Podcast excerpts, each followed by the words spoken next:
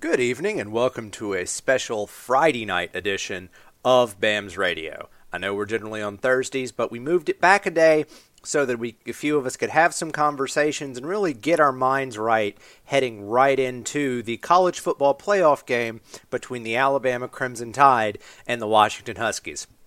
Quite frankly, listeners, I wanted to watch a little more tape, wrap my head a little more around how this game's going to go, and get some scheme ideas and try and explain a few things to folks that aren't as big, you know, X's and O's football savvy, but just kind of explain how Alabama will look to take advantage of some things that Washington does and try and draw some parallels for fans between football that they've watched our Crimson Tide play over the years.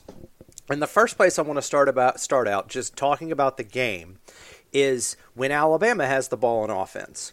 Now, the first part of this really comes down to where Jalen Hurts is as a passer. It's been said many times and very fairly that Jalen Hurts has struggled passing the ball at times.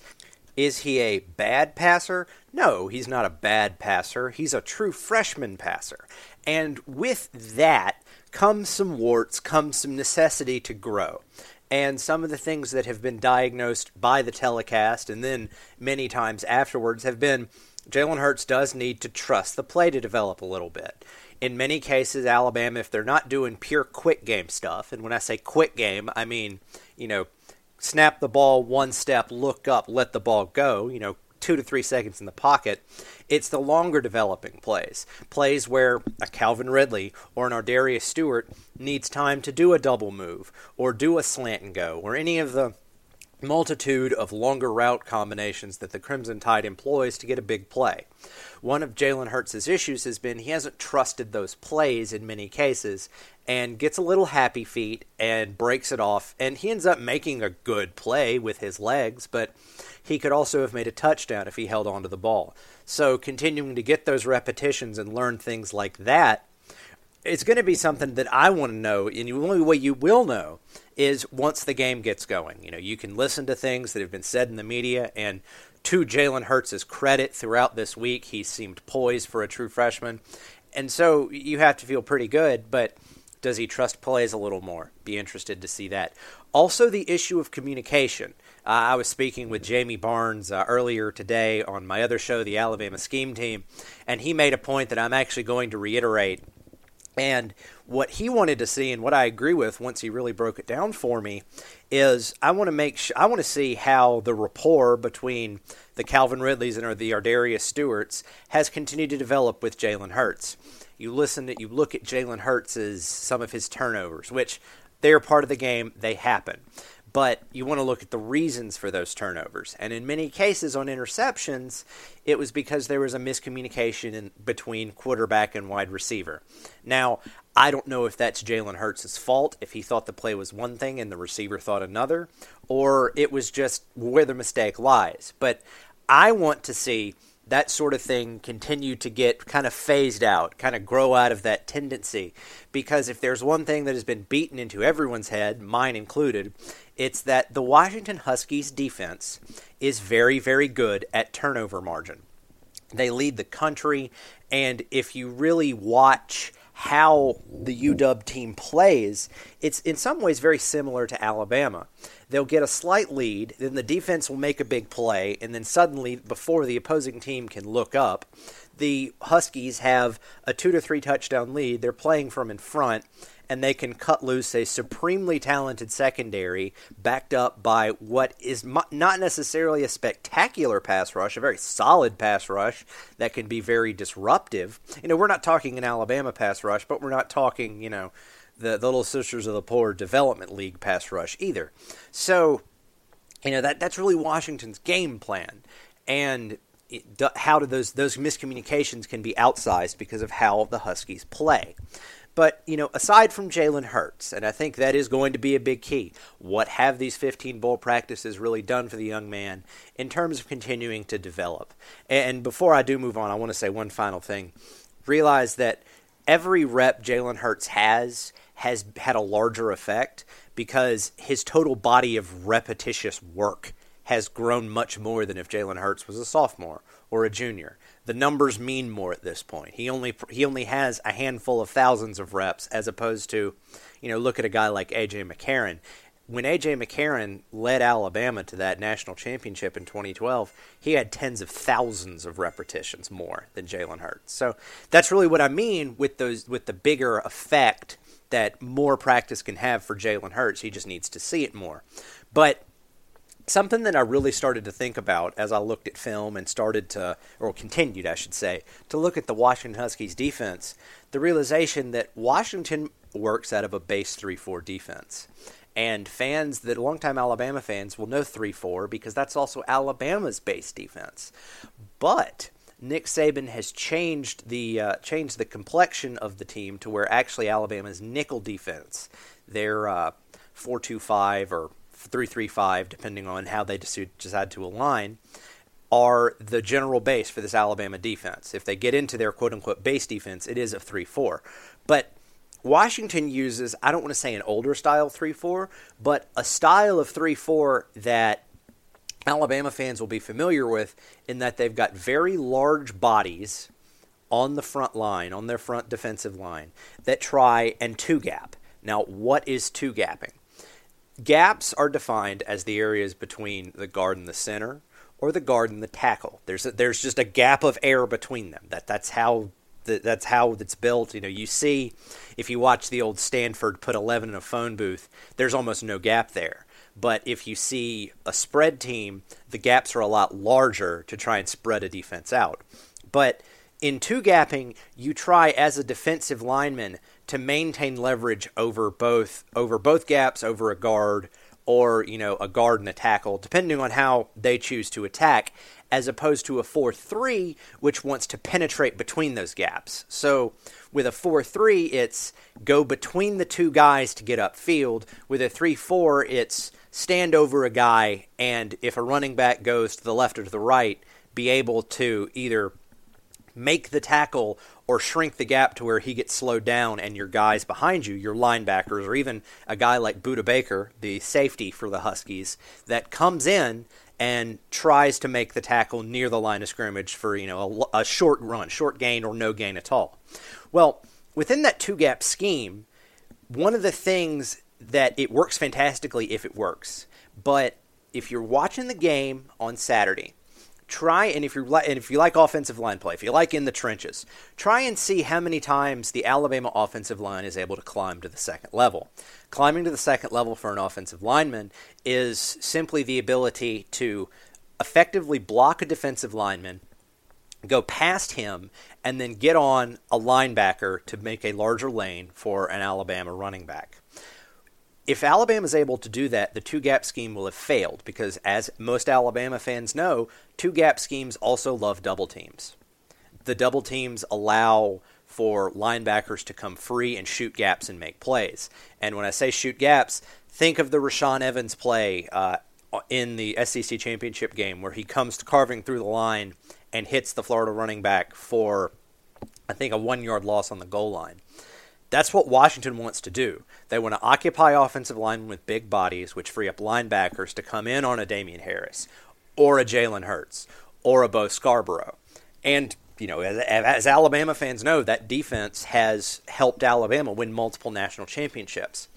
But as a smart as a smart Alabama fan that all of our listeners are, you will also realize that that defense has some weaknesses, and those weaknesses are spreading the team out and making them run. Think about a Johnny Manziel game.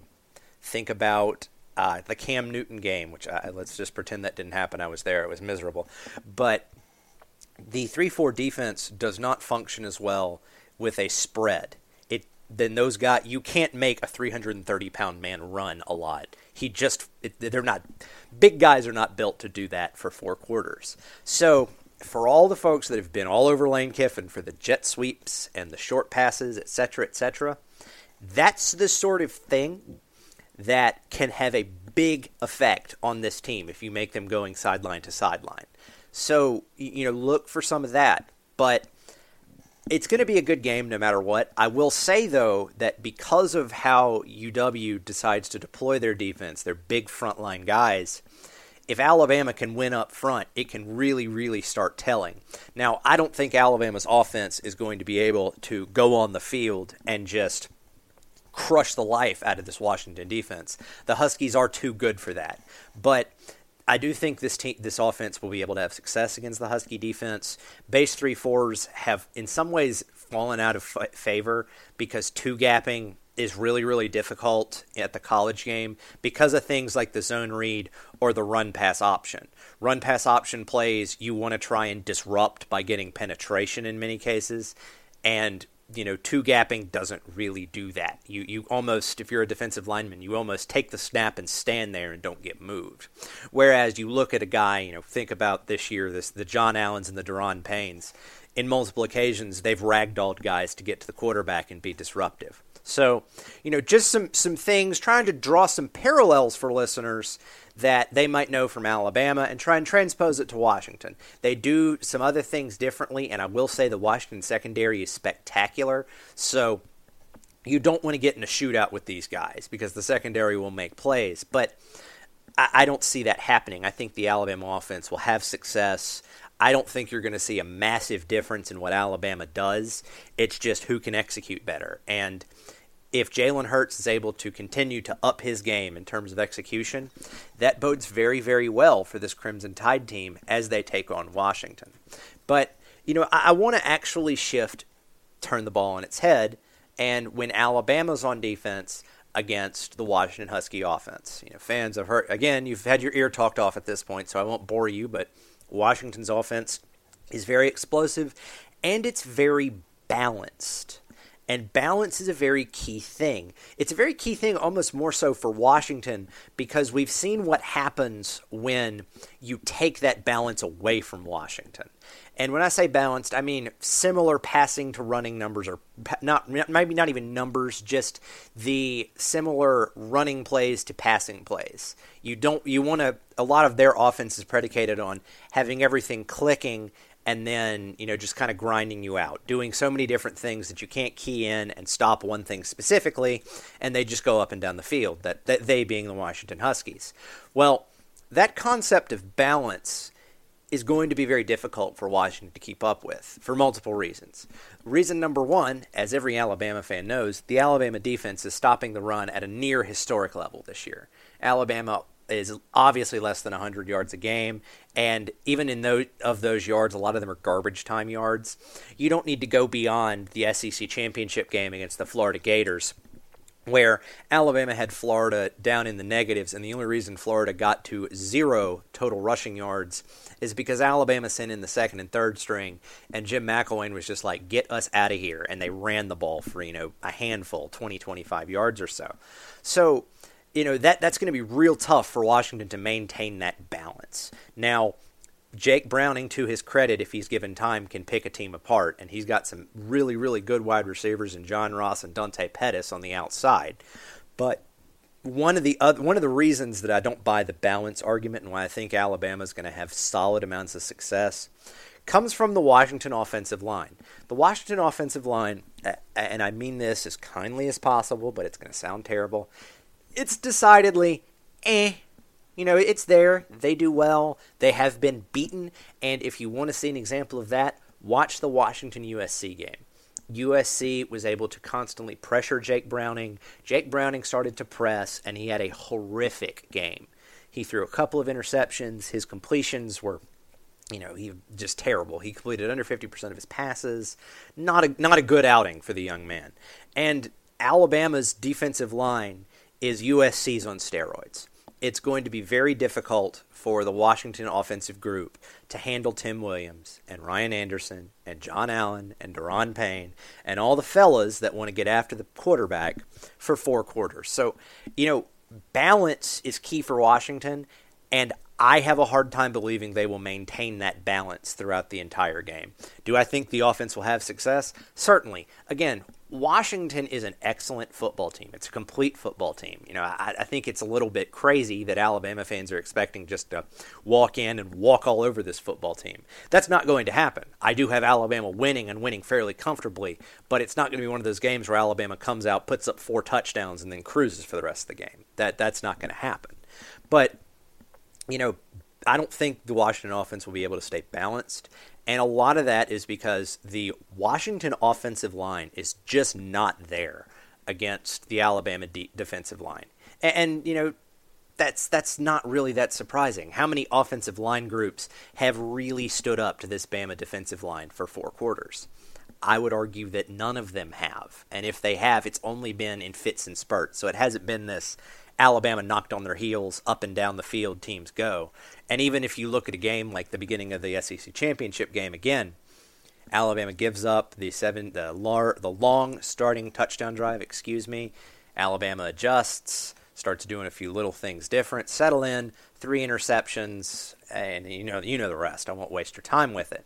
So I really buy into this Alabama defense. Some people have sent me some statistics that this Alabama defense would be the most efficient in the past 30 or 35 years, which is crazy if you think about in this age where the rules very flagrantly favor the offense and yet this Alabama defense is competing with groups of players that are, you know, historically fantastic.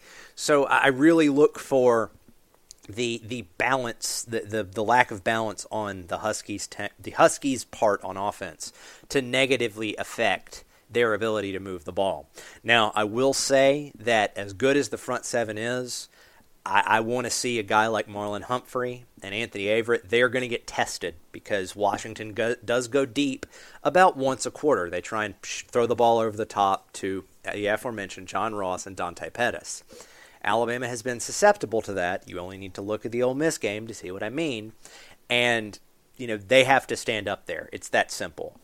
I don't even have to list all the talent in the secondary. Fans know the talent. I'm not going to talk down and insult your intelligence, but it's simple. Stand up, do your job. Some giving a couple of plays up is not a killer, but it's not going to be something where you're going to see where think about the going back to Ole Miss, Alabama's up and then touchdown, touchdown real fast, and everyone's stress level shoots through the roof.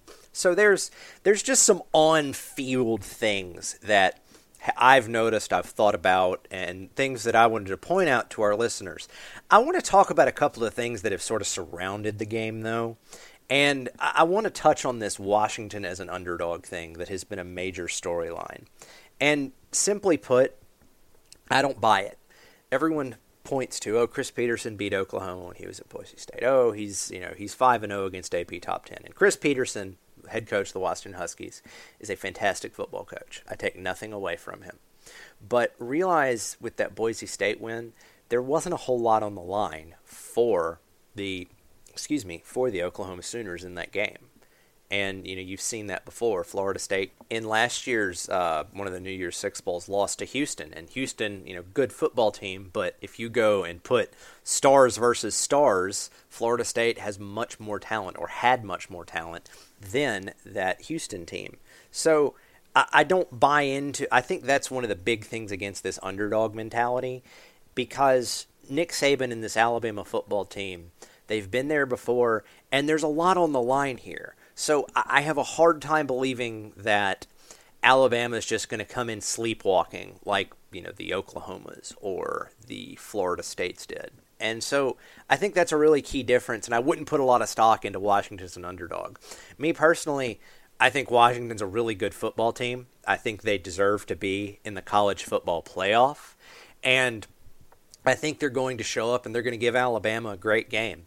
The problem for the Huskies is very simple, and that problem is this Alabama football team. This Alabama football team is probably going to have five or six first round draft picks uh, this year's draft. We're not even talking about the next year or the year after that's draft. You're talking about a supremely talented football team that defensively is setting historical records and an offense that, while it's not you know setting the world on fire, passing for a thousand yards and running for 1,200 every game, has been efficient and is scoring at a very high clip throughout the season. So before I actually start playing the audio, and I'll give brief intros before each piece, I'm going to go ahead and give my score pick. Uh, I have Alabama winning 42-24 and simply it's going to be something that I've described in other shows as the Alabama afterburner effect. I think Washington will be able to hang with Alabama for a while, but eventually Alabama's offense will get on track to a point where you'll see, you know, over a five minute span, two touchdowns and a field goal, three touchdowns, something like that, based off a turnover or something else. And when Alabama takes it up and hits that afterburner, no team has been able to really hang with the Crimson Tide this season. I think we'll see that. I think it'll be close, but Alabama will pull away for the 42 24 win. And uh, moving on, quite frankly, between Ohio State and Clemson, if you have no rooting interest, I think Alabama could have a much easier time with the Ohio State Buckeyes than the Clemson Tigers. So if you if you want the the easier road, easier road in air quotes to the 17th national championship, keep watching football and uh, cheer for the Ohio State Buckeyes or or probably let's go with not cheer for the Clemson Tigers because I don't know if you can be an Alabama fan and really cheer for Ohio State. That's that's something I don't want to contemplate. But anyway, we've got a whole bunch of audio for you coming up. I'm going to go ahead and start one of them. Talking about the Alabama side of things, Drew did have William Redfish Barger on his show, Talking Ball, doing a very long form, quite frankly, preview of the USC Washington game. So I'm going to go on and play that. Here are, here's Drew DeArmond talking to William Redfish Barger. William, always great to catch up with you. How are you this morning? I'm doing great, Drew. How are you, buddy? Doing well, and uh, I know you've been uh, with some with your family in Nashville as well, enjoying some downtime. I don't blame you there.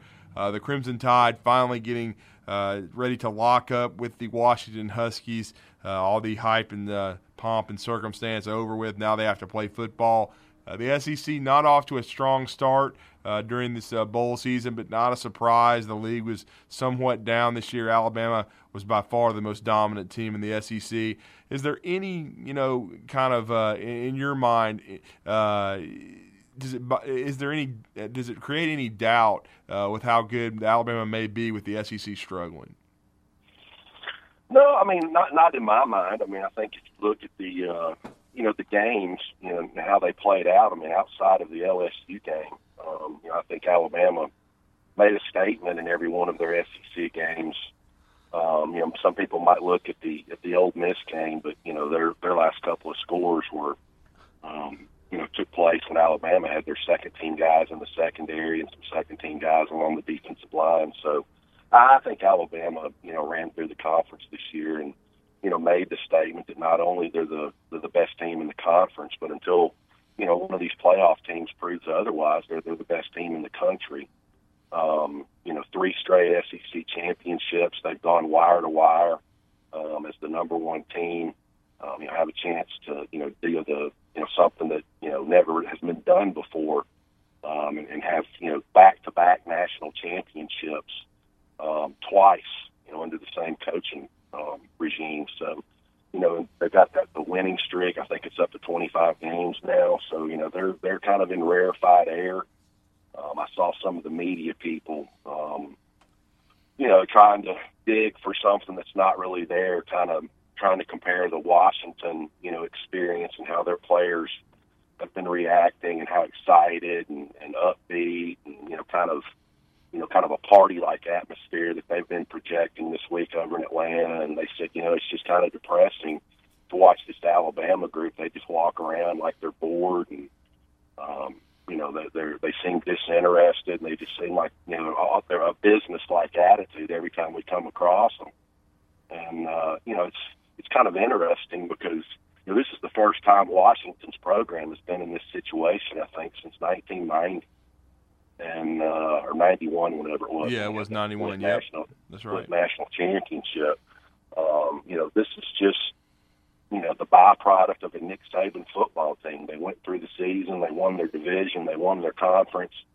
Uh, they're the only team to appear in the playoffs three straight years. So um, you wouldn't expect them to, you know, think that a uh, you know first round of a, a first round appearance in Atlanta, you know, is something to celebrate about. You know, if they uh, if they raise that playoff trophy again in a couple of weeks, um, you'll see some dancing and some partying even out of the head guy like he did last year after the Clemson game. Yeah, absolutely. Uh, Alabama knows what's at stake. I think I think it uh, it's a, a, big advantage for them having been here before. Uh, I know that one of the narratives being played is Chris Petersen is a uh, you know five and zero oh against AP. Know, you know, top ten teams. Uh, I understand that, but this is a different situation. First of all, he's never coached against Alabama. Second of all, he's never been in this kind of playoff situation. He's always kind of been uh, the uh, the uh, David and the Goliath situation. Uh, with you know, and, and, and, many times he's playing teams that don't have a championship. It's, it's not a national championship game, not a playoff. Uh, so I think with Coach Saban and the and the staffs, uh, you know, experience in these situations, I think it's a big feather in their cap. Plus, you have the Steve Sarkisian angle. I know some people have said he won't have a lot of effect on it, but at least he's very familiar with the Washington program and the way uh, that, uh, and competing against them as a head coach at Southern California, recruiting some of their better players, and also uh, Tosh Lupoi, which uh, that, that really hasn't been talked about uh, too much during the preparation. Well, I think having, you know, just like I said uh, before the USC game, you just touched on it. I think having two guys on your staff. Now, will Steve Sarkisian have a, an impact on which plays are called Saturday afternoon? No, he won't. But uh, he's been heavily involved in the game planning. Um, you know, both he and Tosh Lupoi are very familiar with the personnel, especially the upperclassmen on this Washington team. They they were you know evaluated, recruited them, and, and coached a lot of these upperclassmen. So I think that is a, a big benefit to Nick Saban and this Alabama coaching staff. Um, it really helps out in the scouting and, and the game planning aspect of this deal. Um, and, and again, I think that's another difference between you know the two programs and the two head coaches. You've heard Nick Saban say over and over again, you know, this isn't the the end. You know, there's nothing to celebrate here. You have to hit the reset button and basically once you get into these playoffs, you know, consider it as the first game of the season, or in this case, the first game of the postseason. Um, and I think that's a benefit and advantage for Alabama. They've been in this situation before. You know, two years ago after that loss to Ohio State, they streamlined their approach to bowl, or I guess now call it playoff practices, and uh, you know went the opposite route. I think he figured out that couldn't turn you know, quote unquote bowl practice into a, a mini spring practice uh, anymore. You know, I think the guys were worn out, beat up um, when they went down there to play Ohio State. So he's given them more time off, more time to spend with their families um, over Christmas. And I think you'll see that, you know, play out in, much in the same way that you saw them do uh, last year in round one versus Michigan State. And then I know you've you've studied Washington uh, on both sides of the ball and, and kind of looked at how they're built. I've I've watched some of their uh, you know uh, film as well, especially the uh, Pac-12 championship game uh, against Colorado because it's their most recent performance and it, it was the two quote unquote best defenses in the Pac-12. I still don't think uh, anything they've seen compares to Alabama, especially along the, their front, the defensive front it looks like to me uh, it's another mismatch in the trenches. I do think the Washington defensive line is being undervalued a little bit, but I think Alabama's offensive line uh, has kind of been underrated also. I know the offensive tackles have been very good. Jonah Williams at right tackle and Cam Robinson at left tackle. Bradley Bozeman has been very, very good at center, no matter despite what you heard from Hugh Freeze. Uh, but I, I, I, just really think overall, Korren Kirven uh, has been uh, kind of a revelation at right guard, and then Pierschbacher has put two solid years at left guard. But just kind of talk about, first of all, I guess the matchup of uh, this uh, Washington offense against this Alabama defensive front. Well, maybe going in reverse for a second. You know, I think when you when you know people say that you know Alabama might have you know trouble with this Washington front 7 mm-hmm um, you know, I think collectively they are a pretty good front seven, but when you watch them, you know, you don't see a Derek Barnett, a Myles Garrett, an Arden Key, or, or a Carl Lawson, or maybe to a lesser extent a Montravius Adams. And, you know, those are all players that Alabama, um, you know, matched up well against and, and battles. And uh, yeah, I, I can see some situations where if they stunt uh, you know, do some run blitzes, what I, which I expect them to do to try and control Jalen Hurts from running with the football. Um, you know, where there might be some confusion and the blocking schemes might have to be cleaned up a little bit. But uh, I, yeah, I just, I, like you said earlier, Drew, I just think on both sides of the line of scrimmage, um, Washington hasn't seen these kind of athletes. Um, you know, the closest that they've seen to it was, you know, what they experienced against that loss to USC. And uh, you know, I think it's going to be a, a, a good ball game in the first half. But I think the the talent and the depth of Alabama will you know start to exert itself in the second half, and you'll see this thing kind of you know start to leak away from Washington a little bit. Um, you know, they're not a very um, uh, they're not a real uh, uh, you know, great rushing attack. I think they're going to have to, uh, you know, it's try to establish that, but I think they're going to find that tough sledding like every other team has that's faced this Alabama front seven. So, you know, like like Saban tries to do with everybody, I think he's going to make Washington and Jake Browning one dimensional, and they're going to have to line up and try and throw it all over the place, which that'll bring the Alabama pass rush into play. And if Alabama is able to, you know, get pressure on the quarterback with four guys and being able to drop seven into coverage, I think that's going to end up creating uh, potentials for guys like Minkah Fitzpatrick and and uh, Marlon uh, Marlon Humphrey and those guys on the back end to uh, create some uh, turnovers and some interceptions, which could result in some big sixes. Well, and I wanted to. I'm glad you brought up Marlon Humphrey. He, of course, missed the Florida game, part of the Auburn game, had a hamstring issue, was not completely healthy. Um, now should be, and after bowl prep, this is a big opportunity for him.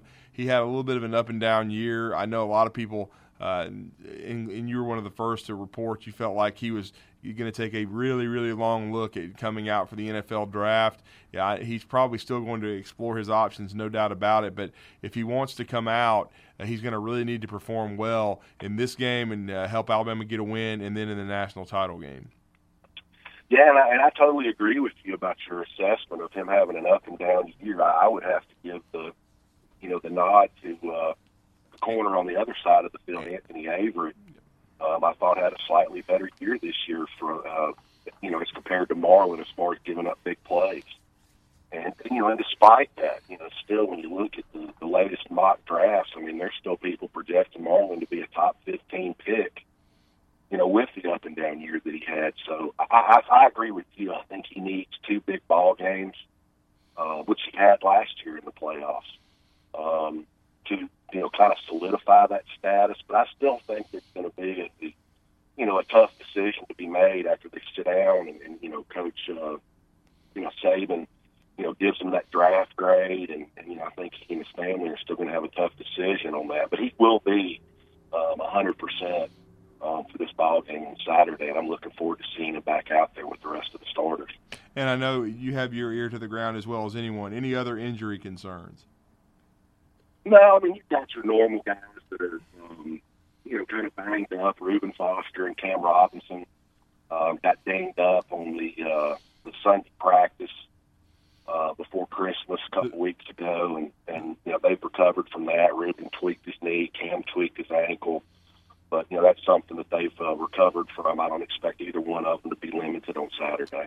And that was when that was the the scrimmage, correct? oh, I don't know if it was a scrimmage or not. It was just a Sunday practice, you know. Uh, mm-hmm. You know, during bowl practice, I, you know, they may have done some limited scrimmage work, um, you know, at the end of practice, but they don't do, you know, full full fledged scrimmages at Bryant Denny Stadium during bowl oh, yeah. like they do in the spring and fall. Oh, right, right. Yeah, I just hearing they did a little bit of scrimmaging, and that's probably uh, when the, that occurred, some full contact stuff. I guess uh, to kind of work on some things and to stay sharp. And then uh, one thing I we were talking about yesterday, William, uh, Bo Scarborough has obviously really asserted himself in the last month. Uh, also, I, I, you know you know how what I think of Joshua Jacobs and his ability as a runner and receiver, but I got a funny feeling Damien Harris may have a big game Saturday. I know Myles Gaskin's getting a lot of talk from Washington because he's a 1,300 yard rusher. Uh, they have a nice one-two punch, but I'm like you. I think Gaskin's going to have a hard time against Alabama. And I think Damien Harris, uh, and with Jalen Hurts mixed in uh, with this three-headed monster, because I, I'm, I think that there could be more zone read in this game. I think Harris could have a big day. day. I, I agree, and, and I hope that he does. You know, he's right there. I think he only needs 17 yards. Yeah, yeah, like. to, to be a thousand-yard rusher. And I agree with you. I think the, the Alabama rushing attack is so diverse with a you know, running quarterback and, and Jalen Hurts. Then you've got the three, uh, um, you know, the three running backs that, that you know each one of them brings a different uh, different thing to the table. Um, Bo has really come on, you know, in the latter part of the season since getting injured against LSU. Um, and, and you know, I think you know the guy that you mentioned, who I think could have a big, you know, big factor in this game. You know, Joshua Jacobs has proved to be a really, really dangerous threat as a pass receiver out of the backfield. I mean, he's really, you know, done some damage the latter part of the season and catching swing passes, you know, kind of in a check down role from Jalen Hurts, and also proven to be very dangerous on screen plays as well. Yeah, he really has, and uh, it's going to be interesting. And, and, then with this offense going up against this uh, back, this back, uh, this back seven, especially the secondary for Washington, they're a ball hawking group. Uh, they uh, they've uh, inter- I think they have 19 interceptions. William, they've been one of the better units in the country, but they're going up against now Jalen Hurts. Uh, your thoughts on Hurts and his progress and, and how he uh, projects in this game? I know there's some people worried uh, that he uh, that he may have uh, some issues, some especially throwing the football. But to me, I think he's a, he's now 13 games in. He I know he studies film quite a bit. I have a funny feeling he's going to rise to the occasion on this stage. Your thoughts on this Alabama offense and, and the way it matches up against this Washington defense? Well, I mean, I don't understand why people would think that he would struggle. You're not going to see a, a totally uh, revamped offensive scheme. I mean, they're going to go out and do what they've done well um, all season long. You know, they're going to try and establish the run, and I think this is a game where uh, you know maybe uh, Nick Saban needs to tell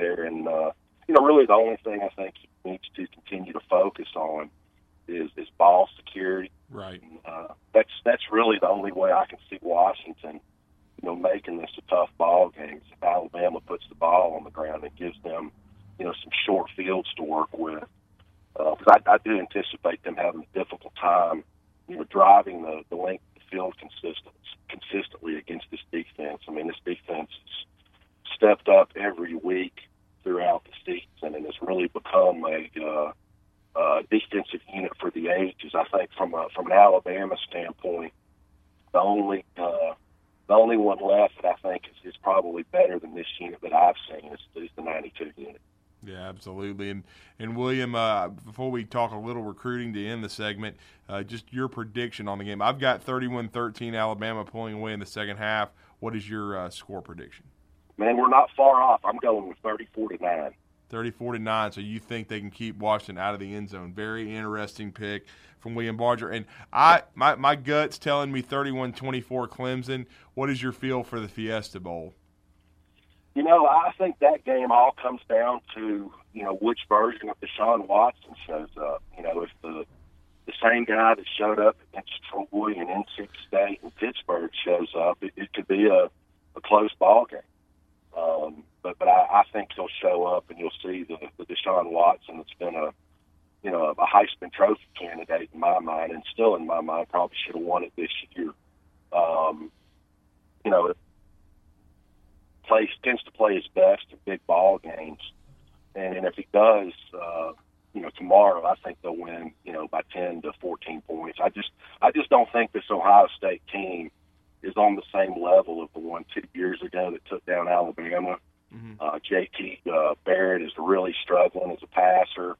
Um, they don't really have a lot of weapons on offense. There's not an Ezekiel Elliott back there at running back. And uh, you've seen several teams, you know, throughout the Big Ten, you know, have some success driving the football and, and putting up points and uh, against this Ohio State defense, and they have not faced a offense near as dynamic as what they're going to see out of Clemson. You know, they probably have the best quarterback and wide receiver combo, um, you know, in college football. They've got some very, very big, tall weapons a wide receiver for Deshaun Watson to dissect that Ohio State defense with. No doubt. And and now uh, the uh, to talk a little recruiting, we did talk to Drew Champlin, who's been at the Under Armour practice. I know you've been following that closely. Eight commits for the Tide in the game. D'Angelo Gibbs will make his decision Sunday uh, between Alabama and Georgia. There seems to be a lot of momentum with Alabama right now. Uh, just your thoughts, first of all, on Gibbs and, and what you've what you've seen uh, and heard uh, from. I know you have some contacts that are down there. Um, I haven't really heard anything. Um, I've got a friend of mine that's actually, you know, down there at, at the Under Armour practices, and I haven't heard any scuttle. But I think Alabama had a lot of momentum uh, going into the dead period. And, and I don't know whether this is from, you know, being around his family or, you know, local friends there um, in the Atlanta area. But I do think Georgia has kind of pulled back with Alabama and uh, you know this could be a true uh, you know coin flip tomorrow. I don't know if the young man's made his final decision yet at this stage. Um, I do think there's some strong interest on his end. Um, you know, being coached by Jeremy Pruitt and then Nick Saban, certainly a you know a DB that's appealing to. Um, but I do think there's a lot of pull from from different members of his inner circle that want him to stay closer to home and visit Georgia. So I, I I don't know what to expect tomorrow when he makes his final announcement, or excuse me, Sunday. Um, we'll just have to wait and see. But uh, I thought it was interesting on day one of the Under Armour practices, the uh, the media people, you know, named you know the top ten players of the day, day one, right, and start going down the list and counting them out. And Alabama had five of them. um, you know, when there's ten players of the day and one school has five, I think that's a pretty good indication um, about how good the recruiting class actually is. And uh, you know, there's two guys that have that really emerged. I think you know, as far as offensive linemen, and specifically an area of need for Alabama at the offensive tackle spot. Um, you know, people are, are saying that you know Alex Leatherwood is the best offensive lineman there. Um, something that's been a little bit of surprise to me. They've got him working at left tackle, and he's done extremely well. Um, you know, when you can you know, hold your own against a, an elite edge rusher like Robert Beal or Josh Kaindoh. Um, that says something about your ability to move your feet on an island and play in the SEC. So that's something certainly is a positive. But I think even more so than that has been the work of uh, Jedrick Wills at right tackle. I mean, he's the guy that I felt like going into this game was was somebody that you know maybe had an outside chance after reshaping his body of having a chance to be a right tackle for Alabama, but he's he's really starting to uh, you know push the envelope and, to a certain extent at that at that game, and has done some outstanding work at right tackle. And you know, I think going back to Leatherwood for a minute, you know, showing his versatility, and I think it was more so to see the matchup versus you know somebody saying, well, maybe Leatherwood would be better inside. But yesterday, in four reps at offensive guard against the number one defensive tackle in the country, Marvin Wilson. Uh, Alex Leatherwood stoned him all four times and, and didn't give up any ground to him in pass pro. So just some really, really outstanding work by two of Alabama's, you know, top offensive linemen for this recruiting class. You know, Jerry Jeudy has proven to be uncoverable this week. Um, certainly solidifying uh, the label that some people have put on him as being the number one wide receiver in the country for this class. And, and prior to uh, you know pulling his growing, you know, a lot of people were saying that Christopher Allen was the best linebacker down there so far this week. Now he's, he's not going to practice the rest of the week. He's still trying to decide if he'll be able to get Sunday in the game. But you know, prior to his injury, he was really turning a lot of heads. He really was, and I know there were still some people nervous about his commitment, but it sounds like he's solidly committed uh, to Alabama uh, and uh, is going to uh, leave the uh, the uh, Pelican State in Baton Rouge, like much like Tim Williams and Dylan Moses. and I know Moses is somebody that's been high profile. He's been down there at the Under Armour game. William, we'll see how he performs. He's someone that I, I still think is a good athlete, but has still got to develop as a football player. And uh, I, I know he was he's been ballyhooed since he was in eighth grade. Uh, but again, I just think some. I think there's some people that need to kind of pump the brakes on him. I still think he's going to be a good football player, uh, but he needs to kind of ingratiate himself into Alabama's program. They need to kind of find what I guess the spot that's best for him uh, as a as a linebacker, whether it be inside or out, and just he's going to have to do some more developing to do. I think. And I think that's a great way to describe it. And I think you know he's walking into a situation at Alabama with their linebacker depth you know, he's not going to be, you know, pressured or forced, um, you know, into having to be an early contributor at, at a, whatever linebacker spot they decide is, is the best fit for him. So, you know, much like you saw Reuben Foster do um, his first year, he'll come in, he'll have a chance to be a great special teams player, you know, get his feet wet um, at the SEC level. Um, you know, being a special teams guy, he's, you know such a phenomenal athlete. You'll probably see him on all the coverage teams, and uh, you know, one guy that, that we haven't talked about yet that's also really uh, impressed a lot of people this week down there is, you know, from where you're sitting at right now, the the homegrown talent, LaBryan Ray. Hmm, um, yes. Because there's so many elite defensive ends down there, um, you know, Ray's worked primarily at defensive tackle this week and has really impressed a lot of people with his quickness and his get off off the ball. Um, he's, he's been problematic for people to stop as an interior pass rusher. Made a lot of plays in the backfield in the run game, and you know there's a, a lot, a lot of people down there that are saying that he's going to come out of this thing if he has a good performance Sunday in the game. He's going to come out of this thing getting a lot of push um, from these recruiting analysts to get that that fifth star, which would be huge for this Alabama recruiting class. No, it really would. Now I've always felt like he was a five star talent. He's gotten better every year. I think the comparisons to Jonathan Allen are valid. I think he can become a dominant football player uh, for the Crimson Tide. Maybe not uh, as good as John Allen. John Allen has been a kind of a generational player, but I still think he can be very, very good. And of course, as you said, that game will be played uh, on Sunday, January the 1st, after the college football playoff. But William, we always appreciate your thoughts and uh, always. That was William Redfish Barger talking to Drew DeArmond about the upcoming contest with the Washington Huskies. Let's keep moving it right on along and talk to another good friend of the program, a guy who's been on multiple times, and Drew had a conversation with Ryan Fowler.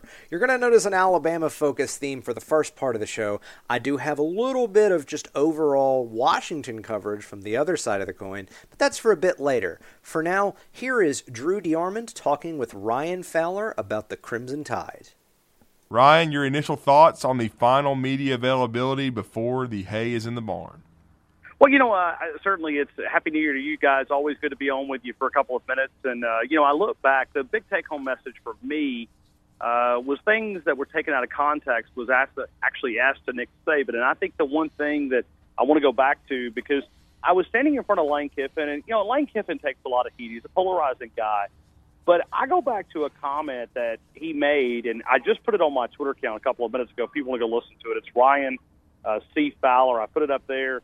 Uh, but something was taken out of context. What, what he said, he was asked about if he had fun at Alabama, you know, coaching under Nick Saban, and it, the the comment that got spread around said he did not have fun, and that's not what Lane Kiffin said. And and if people go listen to the audio clip, you'll hear it for yourself, and it might be something that your producer could pull, and you might play it in the last few minutes of your show. Uh, it's about a minute and one second long, but I mean, there's been articles that have been written about Lane Kiffin not having any fun. And so today, Nick Saban was asked about that by one of the uh, reporters from the LA Times. And I don't know who put that out there. I, I've seen a couple of different things out there, but people are writing articles about it.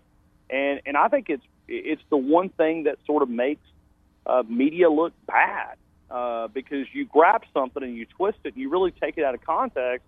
So that was, you know, even Nick Saban, I mean, he took the high road and said, know, was asked about, well, what, what do you think about Lane Kiffin saying that you don't have any fun at Alabama? And I thought it was really, you know, I, I thought it was a, you know, I, to me, I, I thought it was a, it's just, it's misreporting. And, and I, I, I really try my best. I'm sure it's happened before on my show. You know, you try to, I try to take things with audio clips and try to make sure that uh, I'm reporting accurate news, and and that was not it. And if I hadn't been standing in front of Lane Kiffin, I'd have read the article and believed the same thing that he actually said that he had no fun at Alabama. but uh, that's not what he said, and, and the audio proves that. If you people want to go and listen to it, yeah, it's really bothersome when they try to twist words and uh, create a story that's not there. William Barger was kind of talking about that within our previous segment, uh, and I have retweeted Ryan's clip. Uh, it is up on our on our Twitter feed. It will be up on 97.7 The Zone and also my Twitter feed at Drew D 977 ESPN. Ryan has been all over it. But speaking of conversations, uh, uh, Ryan, another one that I've retweeted as well, and uh, I know you were very, uh, you know, we, when we talked on your show yesterday, you really were excited about the conversation you had with him, and that's a new addition to this staff this year, and uh, that's defensive line coach Karl Dunbar. Had a great conversation with Karl Dunbar, and you know, just wanted to talk about that transition when you talk about from defensive line uh, coming in on Bo Davis in a really unique situation because you got to go back and understand these players had great relationships with Bo Davis. I mean, he they had built a lot of rapport. They played hard for him, and then this situation that that was brought up there in May, and then he was let go, and then you brought in Karl Dunbar. To me, that's something that was, you know, I, I think it's easier. It, it it's hard to come in and do and build that relationship, but now he's created with with his talent, with his skills, with Nick Saban and everybody else. He's created one of the best front sevens uh, that that we've ever seen in college football, and I think Karl Dunbar is a huge part of that. I mean, he's brought a lot of different skills to these guys, and I think sometimes you don't want to just go in and reinvent the wheel. Just try to continue what was being done there by Bo Davis. And I think Karl Dunbar did a really, really good job. I also asked him if he thought that this was the best defense ever. Uh, that this and man, he he had a he said no. I, I uh, we, we still got a lot of work to do, and and that's a good coach that you know doesn't you know doesn't want to stop and doesn't want to become complacent. Uh, that's a that's a huge applause for him.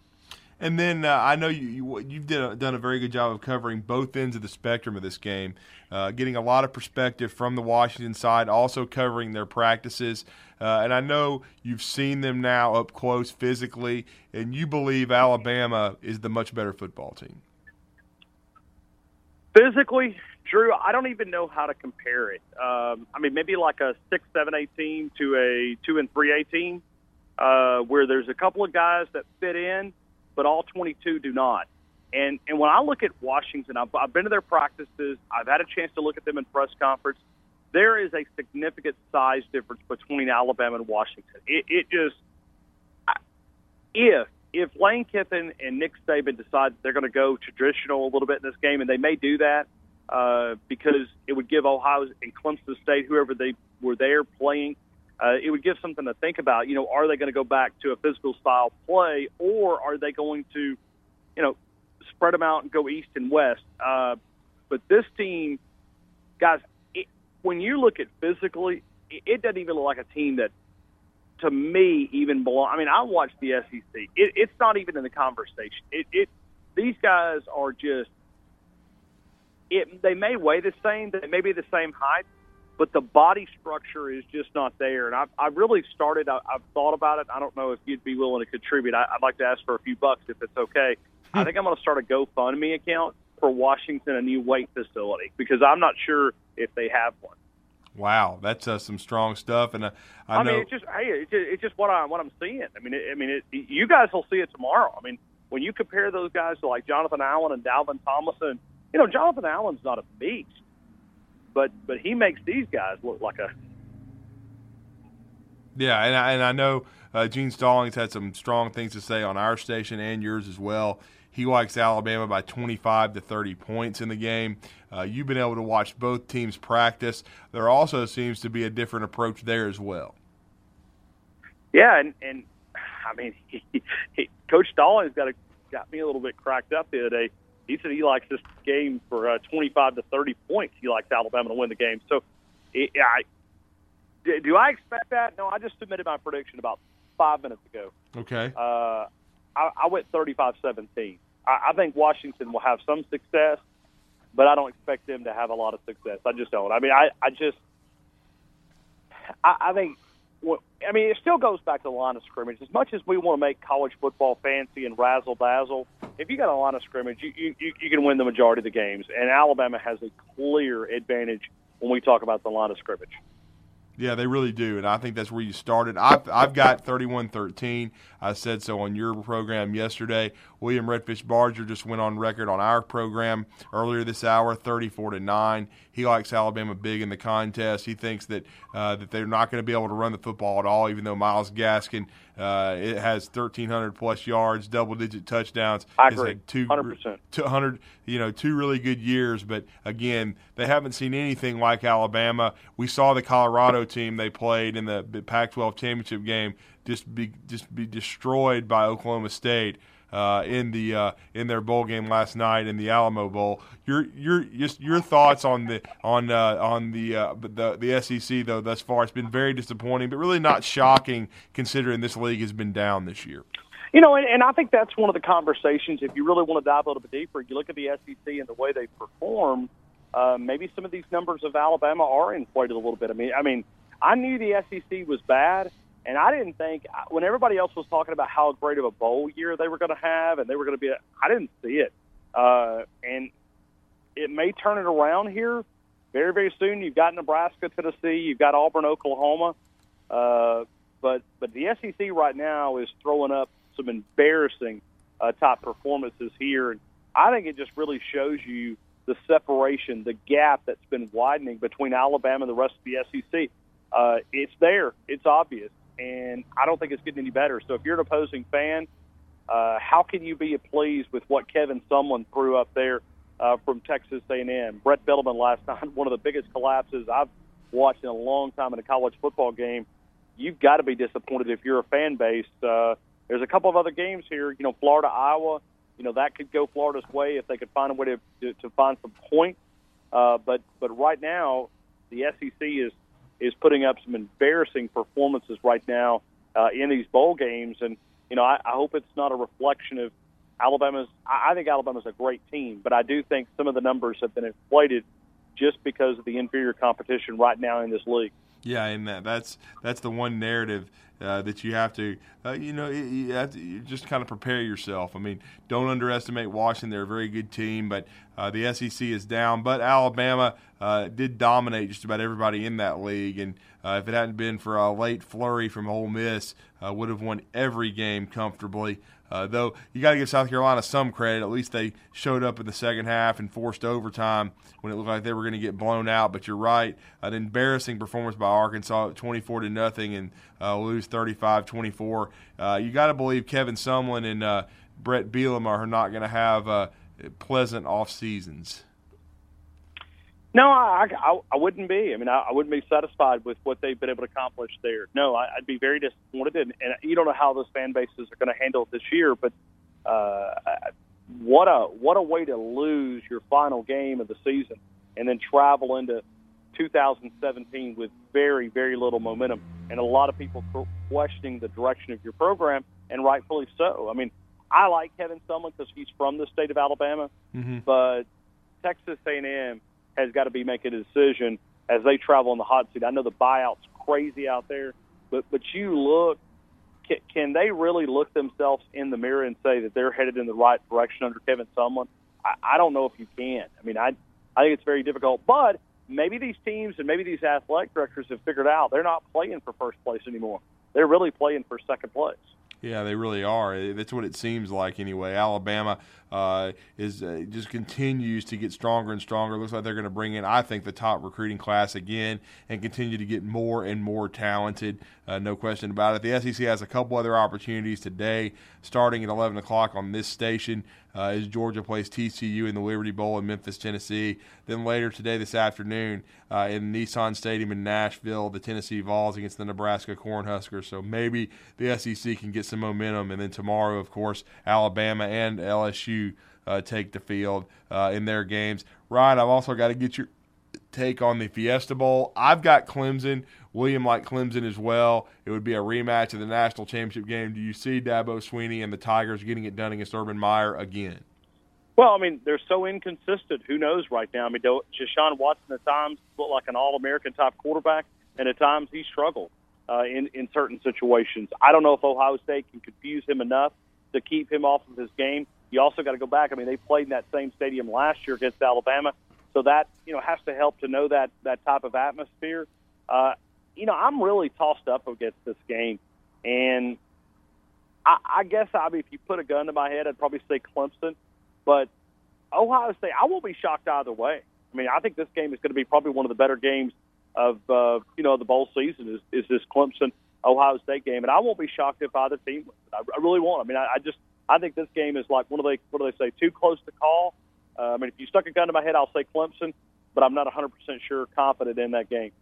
And now, uh, finally, Ryan, we thank you. This is Ryan Fowler, of uh, host of the game on Tide 102.9 and from 2 to 6 p.m. Uh, Monday through Friday. I know you've got a lot of player reaction this week.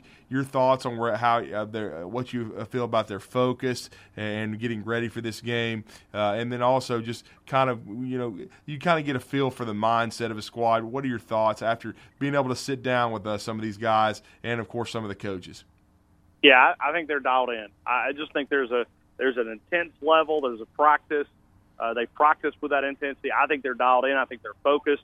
Uh, I think Alabama's ready for this for this meeting, and I think they're ready to come out and take care of business. I'll be shocked if they don't. Yeah, absolutely. And uh, I know, again, you've had a chance to sit down uh, with uh, coaches, players, and kind of get a feel for it. You've done the, well, I think, the best job of covering this from Monday until now. You do an outstanding job, and we know the final chapter of the game before this contest is going to be epic today.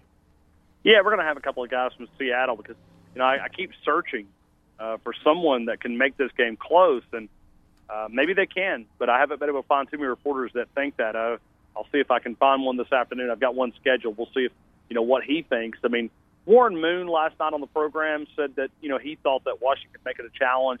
Uh, it sounded like Lincoln Kennedy, another former Washington player, didn't think it, it could be.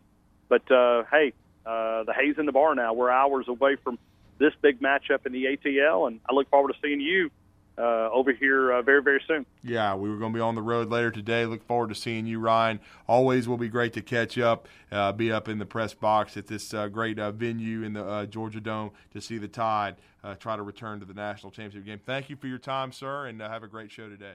Hey, absolutely. You guys too. Thank you again.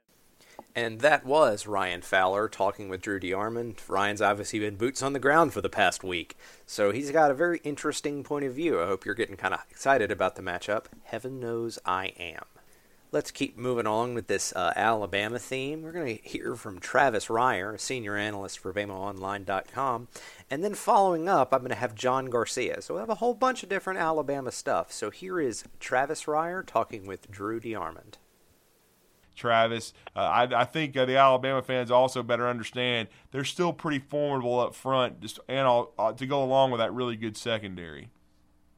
Yeah, and you know they have size. I think most of the times when you think about Pac-12 defensive lines, you think more power forwards. Well, you know, at long and athletic type guys that you see at USC a lot of times, maybe UCLA, but um, you know, this is a Washington defensive front. You know, three guys that they really depend on a lot: Greg Gaines, Elijah Qualls, uh, Vita Vea. Um, you know, all are 318 plus.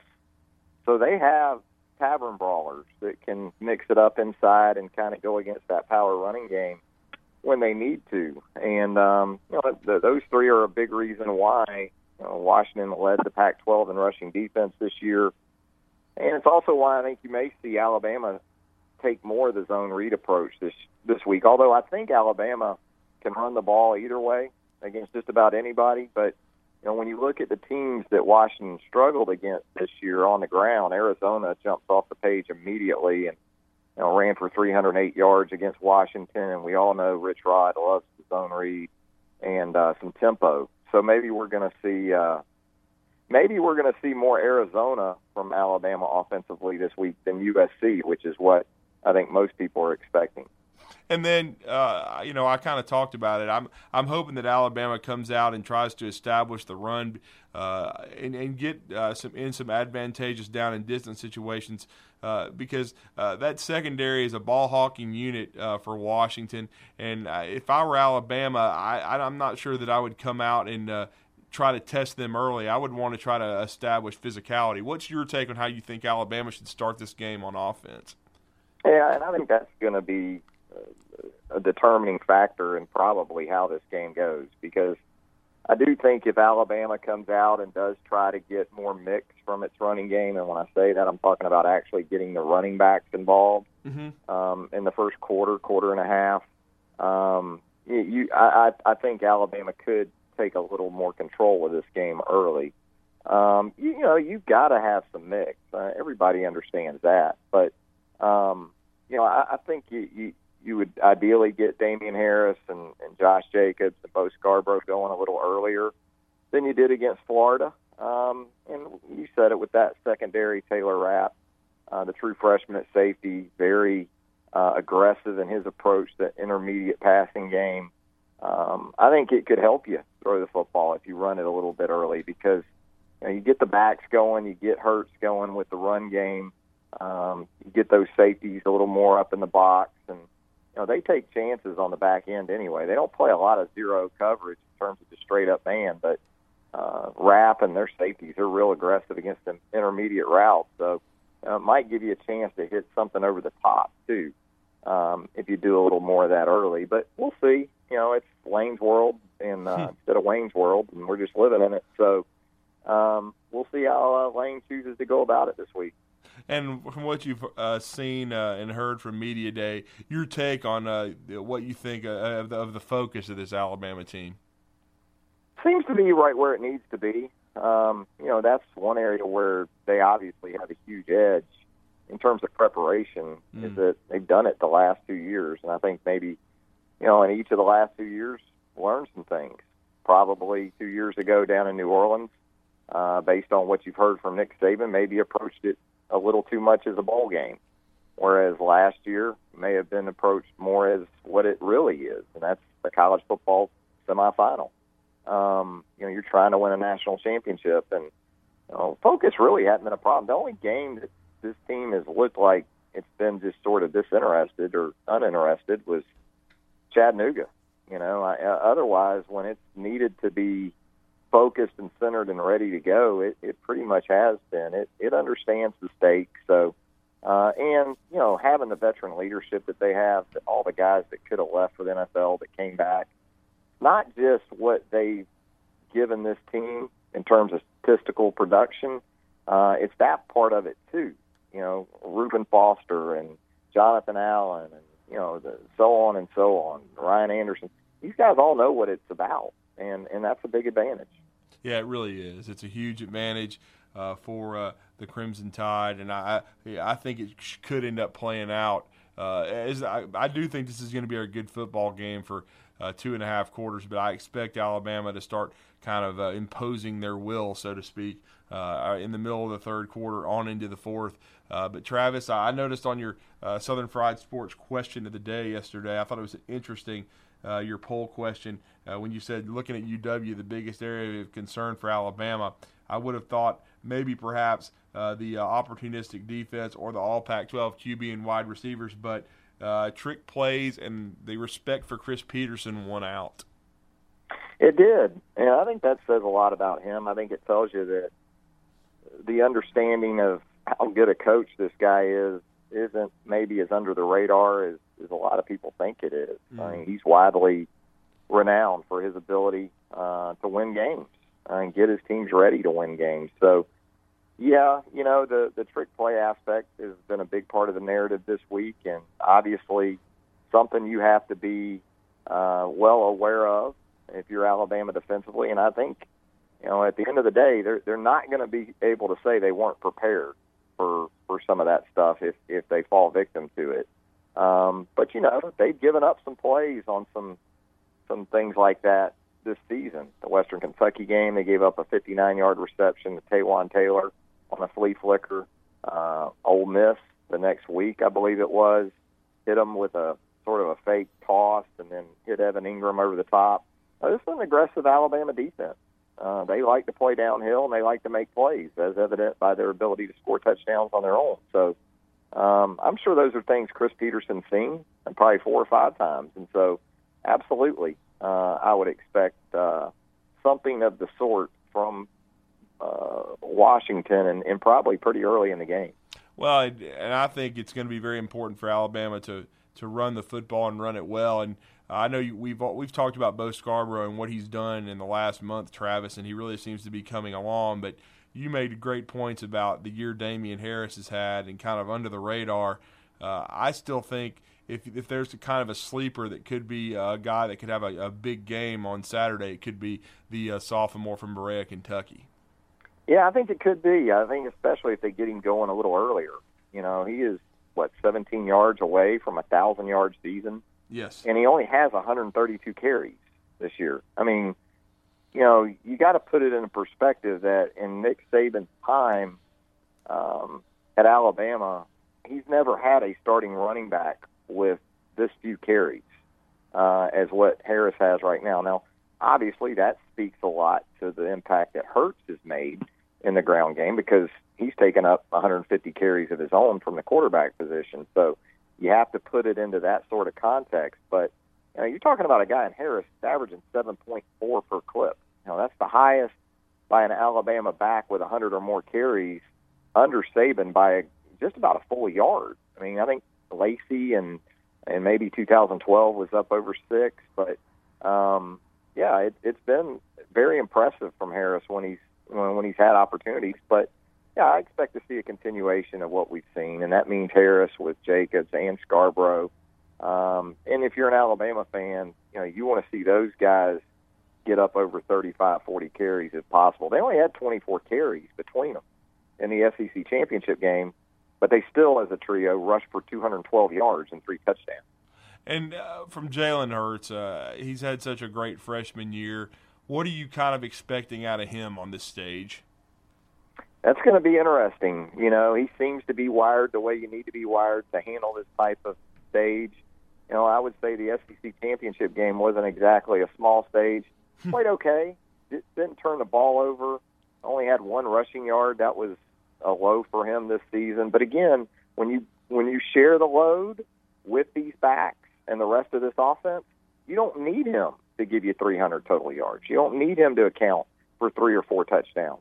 Now, there's there's other ways that this offense can do it. I think the biggest thing for him, as it was in the SEC championship game, is keep the turnover category clean. If he does that and he only accounts for 150, 160 total yards, they still have a great chance of winning this game with their running backs and their running game, their defense, and J.K. Scott punting the football. And then uh, this, this matchup for this Alabama defense, Travis, I think the narrative is still the same. You've got to stop the run because we saw uh, uh, Jacob Browning struggle against Colorado. I think he was only 10 of 24, uh, but they were able to run the football so well it really didn't matter. Yeah, that's that's essentially what happened, and um, you know, Myles Gaskin is their leading rusher. He's back to back 1,300 yard seasons as a true sophomore. But Lavon Coleman gives them a little thump, too. He does, yes. And, and I think we may see even a little more Coleman than we have in some games. I mean, this is a guy who I think has pretty much similar 100 yard games as Gaskin. He just only has about half the carries this season. He's 228 pounds. Gaskin a little bit on the light side, under 200. Um, so probably not going to be much in the way of yards after contact.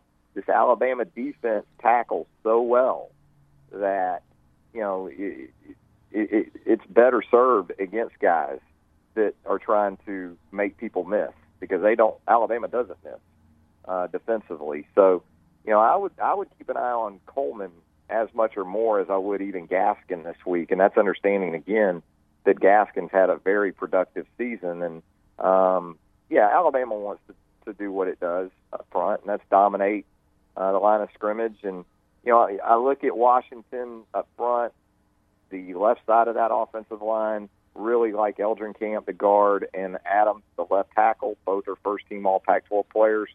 But the right side of that Washington offensive line, frankly, uh, I don't see holding up. So, you know, this is a left. This is going to be a left-handed running team. I think you're going to see Saturday. If Alabama, with Jonathan Allen and Daron Payne on the right side of that defensive line from its nickel package, which it'll probably be in a good bit Saturday, is able to do what it's done all season against the left side of that Washington offensive line, it's going to be really hard for the Huskies to run the ball. And then uh, Ross and Pettis are very talented at wide receiver. Uh, they, I, I still think, uh, and I'm not disrespecting either one. I think they're both very good players. Uh, but it can't be something that uh, that Alabama hasn't seen with how talented that old Miss group was. Uh, how do you see them matching up against the Alabama secondary? Yeah, you know, I think it comes down more to the accuracy at the quarterback position. Good point. I think guys can. I think guys can get open just about every week. I mean, it's it's a tough position to play uh, in the secondary. Obviously, a lot of times it comes down to can a quarterback get the football to his guys, and you know, I think Browning since Austin Allen in Arkansas, this will be the most accurate quarterback they've seen since what October the eighth, I guess. Mm-hmm. So now, do I think Jake Browning is on the level of Chad Kelly? No way. Uh, I don't see it at all. Um, I think he's kind of like, um, you know, he, he's a sophomore, and so he still has a little bit of a ways to go in terms of consistency. Um, he's a he's an accurate guy. I wouldn't say he's a dynamic passer like Chad Kelly. Um, and so, you know, I, I don't sense the confidence, I guess, coming from Jake Browning. I see more of a younger Aaron Murray than I see a Chad Kelly uh, in Jake Browning. So, um, you know, this is a guy that's accurate enough in those receivers. Absolutely. Um, you know, you said it, Pettis, uh, Ross. You know, these are two guys that have combined for 31 touchdown catches this year, so they understand getting into the end zone. Um, but you know, you you got to be careful because they can do some things matchup wise with a guy like Chico McClatcher, who's a little five seven jitterbug. Mm-hmm. They can line him up in the backfield, get him in the slot, get him the ball quick, and then he's able to make plays too. So it's more than just Pettis and Ross. You know, I think Alabama matches up okay um, with those guys, but ultimately it'll come down to the accuracy of uh, of Browning and also you know, whether or not that pass rush for Alabama can affect them, and especially early in the game. And then Travis, uh, and we thank you for joining us. This is the senior analyst for BamaOnline.com, also the host of Southern Fried Sports from 11 to noon Monday through Friday on Tide 102.9. Uh, overall, just your your your pick on this game, and also who do you like in the in the Orange, or excuse me, in the Fiesta Bowl? Obviously, in the Orange Bowl in 2014, Dabo Swinney found a way to beat Urban Meyer 40 to 35 with Tajh Boyd. I think that's kind of what's launched his program to this point. Uh, but just your thoughts on Alabama, Washington, and then your pick uh, in the Fiesta Bowl. My gut's telling me Clemson by a touchdown, but I would like to see Ohio State and Alabama hook up again. Yeah, I would be good with either matchup. I think either way, you're looking at just a great final. But you know, as far as Alabama Washington, um, you know, I, I see Alabama in a 30 to 17 kind of game right now. Um, I think the number in Vegas where it sits right now is like 14. I think that's pretty much on it, at least in my opinion. Um, you know, I, again, I think in a lot of ways, the game will be as competitive as Alabama's offensive approach allows it to be. If Alabama comes out and pretty much puts it all in the hands of Jalen Hurts, and that means decision making more than anything physically he's asked to do, that means zone read decision making. That means RPO decision making. That means progressions in the passing game decision making. If they put it all on the true freshman from the outset, then I think the chances are better for Washington to stay in this game for a, a longer period of time. If Alabama comes out and gives him some of that, gives Hurts some of that, but then also puts more of it into the traditional running game, maybe, or the backs and the offensive line, and let them kind of take the wheel, so to speak. I think Alabama can control this game throughout. I just don't have a feel for exactly how Lane's going to go about it. So, you know, I see a 30 to 17 type game in that one. And I like Clemson too against Ohio State, although I absolutely do not trust hmm. this Clemson team at this Right. point because I haven't seen them play four quarters really all year. And whereas I like the matchups individually for Clemson in this game, I, I like knowing that Ohio State, at least for what their ceiling is, is going to play closer to it for four quarters than Clemson. Clemson might go away for a quarter and a half. You don't know. I mean, and and they're good enough that they can get away with it most weeks. But uh, I think Clemson wins the game. But again, I won't be surprised if if uh, if it's Ohio State. Absolutely. Well, Travis, great stuff as always. Uh, we thank you for taking the time. I know it's very busy. Bama- BamaOnline.com has been all over this. I'm sure you're going to be in Atlanta. Hope to see you there. Uh, Yep. Let everybody know about your Twitter feed and where they can read your stuff, and of course, uh, your radio program. That was Travis Reier talking with Drew DeArmond. More, you know, scheme stuff. Kind of a kind of an interesting bookend with what I said. I'm not sure we agree everywhere, but that's half the fun. So, one last bit of Bama audio before uh, I'll play Christian Caple from the Tacoma News Tribune. He's going to give us the Washington side. Drew did have a conversation with John Garcia Jr., and uh, here that is right now Drew with John. John, always great to reconnect with you. Hope you had a Merry Christmas. How are you? I did, Drew. Hopefully you did as well. I'm good. Good. 80 degrees out here. Sun's out, you know. Bucket hat on. It's it's quite unusual, but uh um yeah, it's hot. It's hot out here.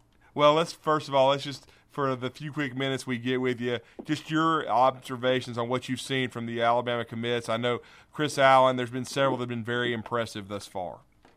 Yeah, Chris Allen was a little banged up. He told us he had a little stomach issue, but nothing too serious. He's back out there as we speak as practice number two gets underway. Uh, he looked good, just so so big and strong in person. You know, you see him and you you hear that he's this great pass rusher, but you look at him, he's almost as big as LaBryan Ray. You know, so it's kind of like, wow, how could he be this freakish and this big? But that's again what Alabama has shown us over the last few years in their uh, individual identification and evaluations. Um, he's looked good. Uh, I think you got to go with offensive lineman Alex Leatherwood, second highest ranked Bama commitment here behind Dylan Moses he's been the best offensive lineman that I've seen. Uh, just so good at the point of attack. He has that that extra oomph and motivation uh, with everything that he does. Uh, a little nasty, if you will, which is something you like on the offensive line. He's been near flawless so far. Um, I think Dylan Moses has been very good playing linebacker next to fellow commitment Markail Benton. Those guys have been running with the first group as far as I've seen uh, for team armor, which is um, you know they're they're wearing uh, black and white as they always do, so it's hard to distinguish between the two teams. But for Team Armor, you've got Dylan Moses and Markail Benton at linebacker together, and they've enjoyed working together uh, as they will next year. Back on the offensive side of the ball, uh, Jedrick Wills has looked good.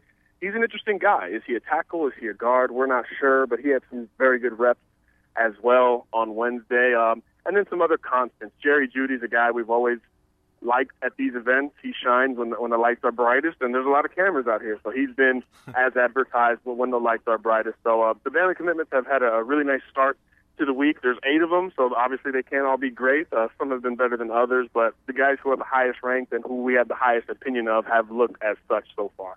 Yeah, no, that's not surprising. Uh, you know, Jedrick Wills, they said he had some, as you said, some really good reps uh, and has uh, in pass protection at, at, the tackle position. So we, you know, it's not out of the realm of possibility he could play right tackle in the SEC. But the one that you uh, brought up, LaBryan Ray, hearing he was at defensive tackle, 255. But John, you you know how much uh, I've been uh, raving about this kid since he was a sophomore and how much he improved every year. Just uh, we didn't get a chance to see him in the Alabama Mississippi game because of a shoulder injury. Good to see him getting work this week.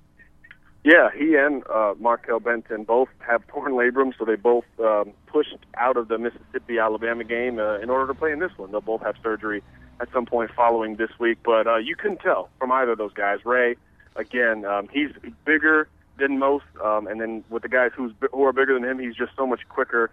Uh, and again, I always say, you know, he has this motor that that elite guys in the top 100 don't typically show. They don't have to show it, and they're still elite. But he shows it on top of that so he's a high character kid. He gives you that maximum effort. Um, again, he can rush the passer. He can beat you with technique as well. He's just one of the more complete defensive linemen in this class, and that's why he's he's a top 100 guy and the number one player. Uh, and it's not close anymore in the state of Alabama. He's looked that way so far, and again, no signs that the shoulder's slowing him down in any way. And I know you've been doing this for quite a few years now. I was asked this last night, and I thought it was a, a valid comparison. It puts a lot of pressure on LaBryan Ray because of how good this guy ended up being. But do you see uh, similarities between between him and Jonathan Allen as a, as prospects at the same stage? You know, physically, I, I think Allen was a bit ahead of LaBryan. Now, size-wise, they were similar. Jonathan Allen was 255, 260 coming into his, his career at Alabama, so that's going to be interesting to see how much weight is put on LaBryan. I don't think he ends up as big as Allen is now, closer to 300 pounds. I think LaBryan will stay in that 275, 280 range. So physically, I'm, I'm not sure – if he's the player Allen was, but size wise and mentally especially, they're so similar. I remember everything I heard about Jonathan Allen was that he was consistent, he was a high character kid, he was an effort kid, he was an energy kid, he was a guy who was always a team captain and would end up that way at Alabama. That's what he's done in Tuscaloosa, and that's the biggest similarity I see between he and LaBryan Ray. High character, team captain type kid. Doesn't mean he's a yeller and a rah rah guy, but a guy who, when the chips are down, you're going to look for him to make a play, you're, and you're going to look for him to set the right example in between making plays, in between games and practices, et cetera, on and off the field. That's the biggest comparison, and really the biggest compliment I can provide LaBryan Ray in regards to John Allen. I think John a little better physically and as a prospect overall, but Ray not too far behind, although so very similar mentally on the field as well as off. And now, John, uh, as we wrap it up with these few quick minutes, we thank you for your time. We know it's very busy for you. Uh, the biggest storyline to follow is D'Angelo Gibbs. Uh, what what are you hearing on that situation? I know Alabama would like to add him to the fold. Sure, you know he's he's a five star athlete, a guy who can play corner, receiver, safety, basically anything you want. He's worked out at receiver, corner, and safety already here in these first two days. He's actually working exclusively offense thus far uh, during today's practice, but there's positivity and, and optimism on both sides of the coin. Georgia's the school that he's been to well more than any other, maybe two or three times as much as any other program. It was his last visit, which was right up against the dead period after he won a championship, a state championship in the Georgia Dome. Um, so that obviously has a lot of optimism in Athens. With Alabama, it's really the team that's been the hot team with him over the last two or three months. He visited officially for that Texas A&M game, and since that point, Bama's been a real contender. He cites the ability to, to play in the NFL, the ability to be coached up and, and developed all the way through. Uh, and I asked him more about it actually yesterday, Drew. I haven't even published this yet, but he talked about Bama being more than that. A lot of people look at Bama as just a business decision. Well, he says, you know, Alabama carries a lot of weight off the field, in the job force, things like that. So he's not uh, a guy who has tunnel vision towards the NFL, and it's, it's, it's that or bust. There's a there's a secondary plan for D'Angelo Gibbs, and he's starting to realize that Bama's not just that that maybe easier ticket or quicker ticket to the NFL. So I think that helps Alabama's chances heading into Sunday. And again, this is getting towards coin flip scenario, which is something if you would have told me two or three months ago we would be saying that about D'Angelo Gibbs, I probably would have laughed in your face. So that's the type of ground Alabama has made up here in the last few days. I do think Georgia's the safer pick, but that, that momentum that Alabama has created is, is certainly not anything to ignore. And, and both coaching staff, both fan bases, and certainly us in the media will be paying attention to that uh, on on New Year's Day uh, here in Orlando. He doesn't know when he's announcing yet during the game, so we'll, we'll keep an eye on that as well. Absolutely. Well, John, we always thank you for the few quick minutes. We know we're going to continue to uh, monitor your Twitter feed closely. Some great stories, great video as always from Scout.com. Thank you, sir. Let everybody know where they can find all that. Yeah, Scout HF Alabama for the in-state guys, Brian Ray, Markail Benton, Austin Troxell, Ryan Johnson. Uh, and then for everything Alabama, at Bama Mag, that's where you'll see the most consistent Crimson Tide only feed. And I'm doing a little bit of everything at John Garcia underscore JR. Thank you, sir. Really appreciate your time. Thank you, Drew. Have a good And that was Drew DeArmond talking with John Garcia. John Garcia from UA All America game practice. So he's seen all manner of stuff and things. And I'd be interested to pick his brain. But let's go in and close out the show. It is going to end a little bit early. I apologize I didn't take callers. I want to get this out as soon as possible. But uh, this is actually Christian Caple from the Tacoma News Tribune. He's going to be talking the Huskies. But before I start that, I do want to wish everybody a happy and safe new year. And uh, remember, 4224 Bama, so keep that in your head. And if I'm wrong, do not tweet me about it. That would be mean. But that all being said, Happy and safe New Year, and here is Christian Caple with, with the Tacoma News Tribune to close out BAM's radio. Christian, thank you for taking the time, sir. How are you doing this morning? I'm doing well. Thanks for having me on. We just wrapped up uh, media days here, so um, get a. It, it feels like it's getting finally getting close to, to playing some actual football, which is good. Yeah, absolutely. Yeah, all the hype and everything, and press conferences and covering the practices. Now, finally getting a chance to finally hook up. And I know you were all, all over the coverage of uh, Washington's media day today. Just your thoughts on what you heard and uh, what you saw from the players.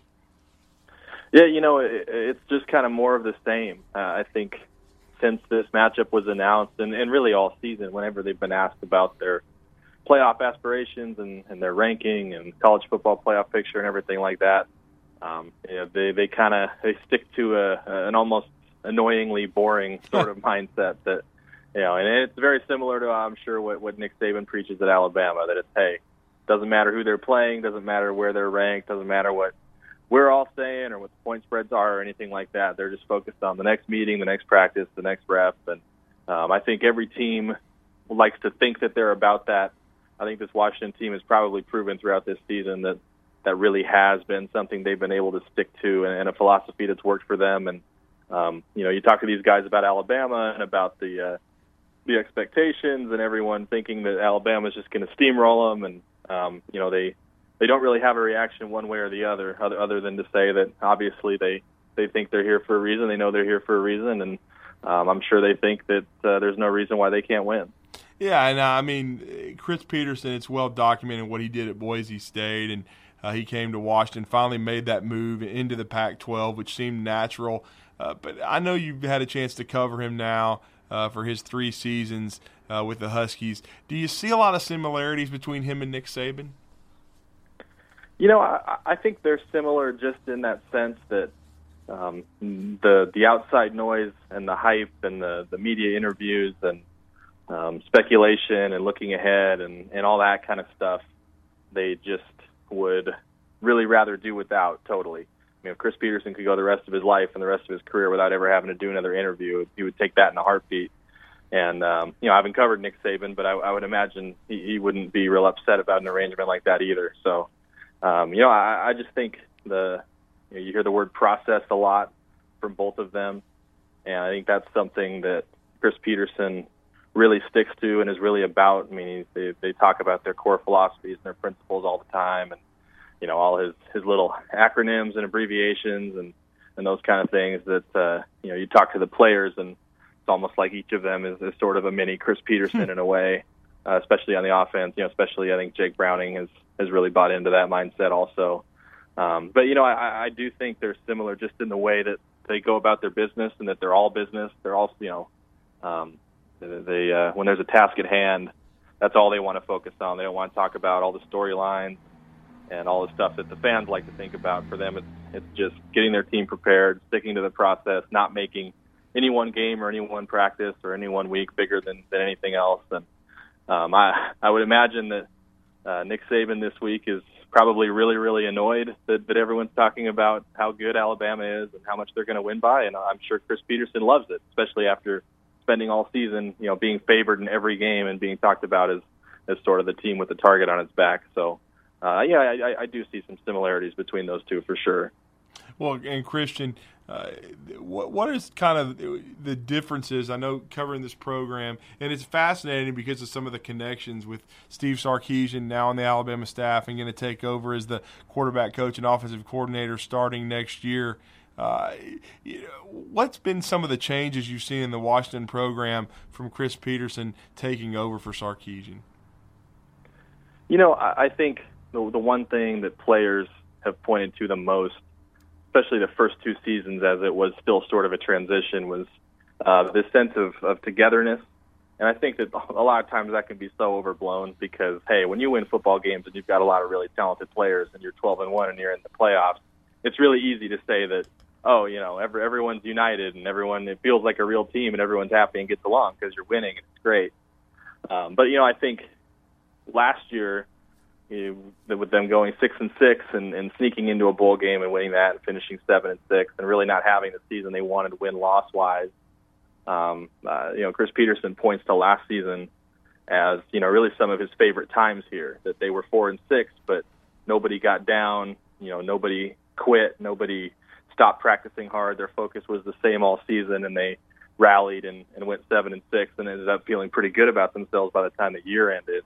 And I think maybe that's uh, you know, evidence of, of a big difference in the program between Sarkisian and Petersen that, um, you know, they really stuck with it all season. There weren't any games that they weren't in and they didn't get discouraged by losses and they were able to rally. So, you know, I, I just do, I think the, the mental focus is a little bit better. I think that the direction they're going and the identity that they have is a little bit clearer that, you know, they, you know, Steve Sarkisian was a first time head coach maybe still trying to figure himself out a little bit, still trying to form his own identity, whereas Chris Petersen had, had been doing it for eight years and very much had his core principles that he wasn't going to budge on and knew exactly what he was going to teach and exactly the way they were going to do it from day one. I, I just think there's there's been a, a better sense of direction since he took over, and that's not necessarily a knock on Sarkisian. He did some good things here too. He inherited a program that was 0 and 12 and turned him around, had him in a bowl game in two years you look at the roster now and the guys who are really making plays for Washington, John Ross and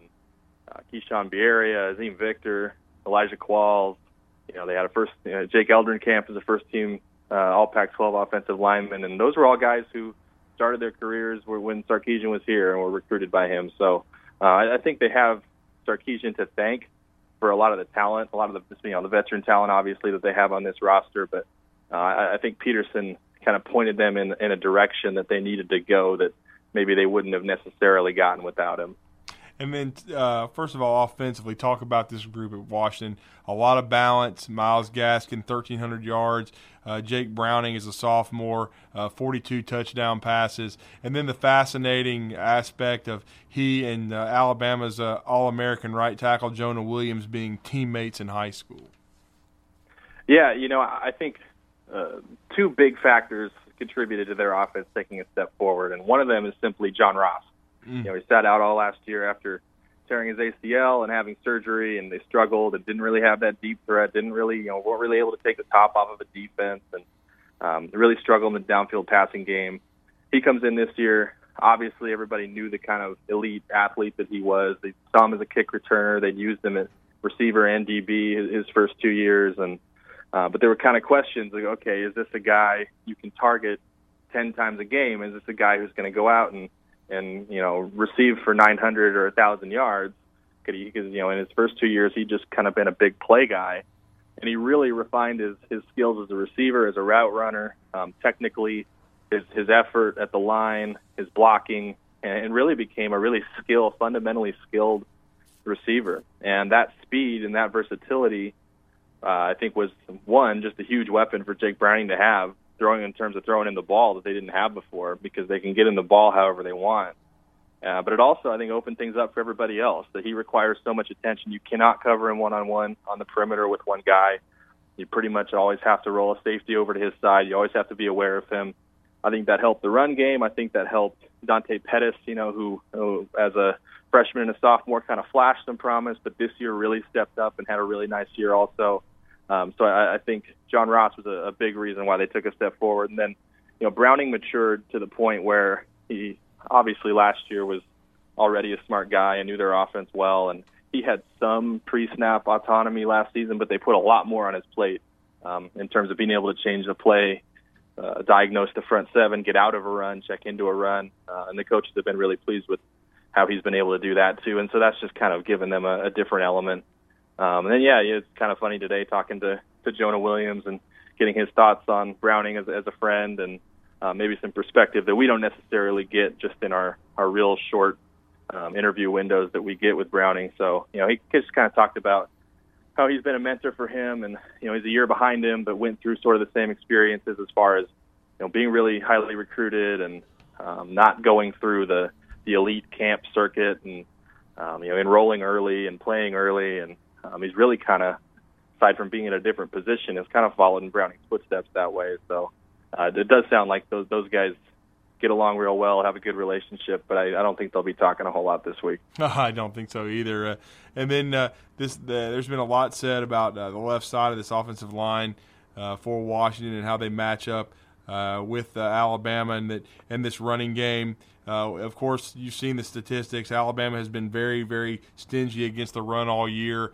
Uh, but Washington is more physical than most teams in the Pac 12. Just your thoughts on how this offense matches up against this Alabama defense. Yeah, that's going to be real interesting, um, especially, like you said, the offensive line against the front seven in the run game. Now, I think obviously it goes without saying, if the Huskies can't run the ball, they have no chance. I mean, if you can't run the ball against this Alabama team and you're in third and long and obvious passing downs, and they can pin their ears back and come after you. That secondary and the way they force turnovers, the way they score uh, defensively. If they don't run the ball at least decent, it's going to be a really long day for them. And it's it's just hard to really know how they match up because no one really looks like Alabama. Uh, I think the two best defenses they've played, pretty much anybody would agree, were Colorado and USC. Maybe in that order, maybe not. Against USC, they really struggled to run the ball. Kind of had to go away from it earlier than they wanted, probably. And uh, that was one of Jake Browning's worst games. Only completed, I think, around 50% of his passes through two pretty bad interceptions that I'm sure he would like back, and kind of pressed a little bit. And then against Colorado, you know, Browning had his by far his worst game of the season. yet they score 41 points Yes. and, and ran the ball. You know, we're able to run the Mhm. ball right at them and, and against a pretty physical defense. So against two, you know, athletic physical defenses, they've they've had mixed results. Uh, so I'm, I'm interested to see, especially after a month off and a month of, of game planning with Chris Petersen and his staff, how they sort of go about trying to run the ball against such a stout front seven. And then, uh, as you said earlier, you wrote uh, that the way Washington can win this game is the way they've done it all year, and it would mean defensively that Washington needs to force Jalen Hurts into mistakes. Yeah, absolutely. And you know, you might think, well, he's a true freshman quarterback on this stage. Maybe that's you know gives him a little bit of an edge. Maybe that's better than you know facing a junior or senior who- who's been around. But asking a few UW players about that yesterday, you know, they kind of said, well, he's in game 14 and he plays for Alabama, so he's been on you know every game's a big stage when you when you play for Alabama, whether you're a freshman or not. You know, coaches like to say by the end of the season, no one's really a freshman anymore anyway. But um, you know, if if you look at Alabama's offense, which has been really good, obviously they got three really good running backs, some really athletic, fast receivers, NFL caliber tight ends, solid offensive line.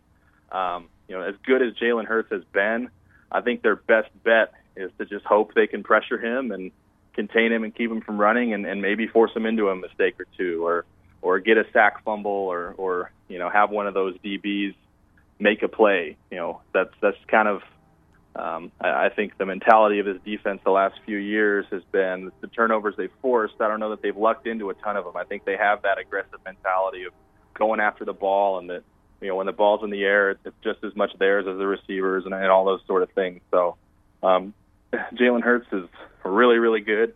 He doesn't play like a freshman. Obviously, you guys know that. You've watched him all year. He's, he's kind of got that uncanny poise and and doesn't really seem like he's easily shaken. So uh, they're definitely going to have to get pressure on him, and if they do, uh, take advantage of that and, and, and try to get an interception or two out of it.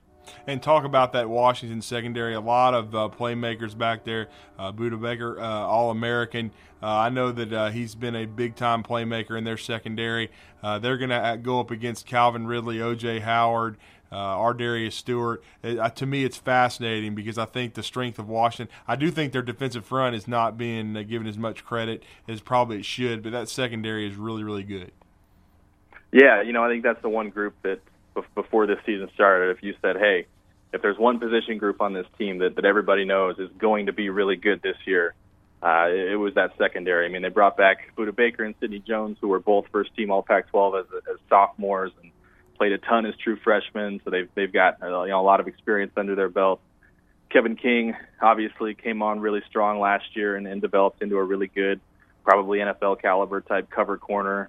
Um, you know, uses uses his length and, and his speed to to break past. I think he led the team in pass breakups with like 13 or so. And then they added Taylor Rapp, a true freshman safety who um, I think kind of took a lot of people by surprise. Was you know they were able to move him around to from from strong safety to, to nickel corner and and trying him at different positions, and he kind of gave them a lot of versatility early on to be able to play a lot of nickel and be really confident he could hold his own. So yeah, that's a that's a really solid group. Uh, you know, 19 interceptions, and um, not all of those were, were by the starters. They, their second string is, is pretty solid too, and I would expect those guys to play some. They have all year, um, and, and you know if I, I think if they're going to win this game, it's because the secondary is going to make some plays. You know, Alabama's going to be able to run the ball.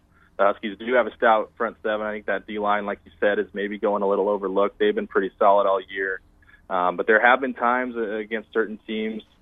Uh, the Utah game comes to mind where you know a, a really good running back and a good offensive line can can maybe get their yardage against them, but uh, they that, that secondary has has really shut down pretty much every big time quarterback with big time stats that they've faced this season. And um, if they're going to have any chance to win this game defensively, uh, aside from getting pressure on the quarterback, I think that secondary is, is going to have to really step up and, and make the kind of plays that they've made all season. Yeah, they've uh, it's going to be really key for them, and they've overcome an injury. Uh, let the listeners know Alabama lost Eddie Jackson, an All-American at safety, but uh, Washington's done a great job after losing a, uh, a, a special linebacker late in the season. Yeah, you know that in the USC first quarter, first or second quarter of the USC game, Azeem Victor goes down with the broken leg and had to be carted off, and I think that took a lot out of them in, in that game. But they've they've replaced him you know pretty well. DJ Beavers is a redshirt freshman that they felt really good about last year, and um, you know the the twos on, this team play a lot. They roll those guys through there pretty consistently. So uh, you know he he has had his opportunities and had gotten a lot of reps already, and and I think he's just. Uh, um, he's kind of been unshaken because of that and has been able to fill in for Victor pretty effectively. Well, Christian, we appreciate it. Great thoughts on Washington. Uh, we look forward to the matchup. Hopefully, get a chance to connect with you down there in Atlanta. Thank you for taking the time with us this morning. Uh, really appreciate it on Talking Ball. Let everybody know about your Twitter feed and where they can continue to read your coverage. Yeah, I'm just uh, at Christian Caple, C H R I S T I A N C A P L E, and you can read my stuff on thenewstribune.com. Thank you, sir. Really appreciate it. All right, thanks for having me.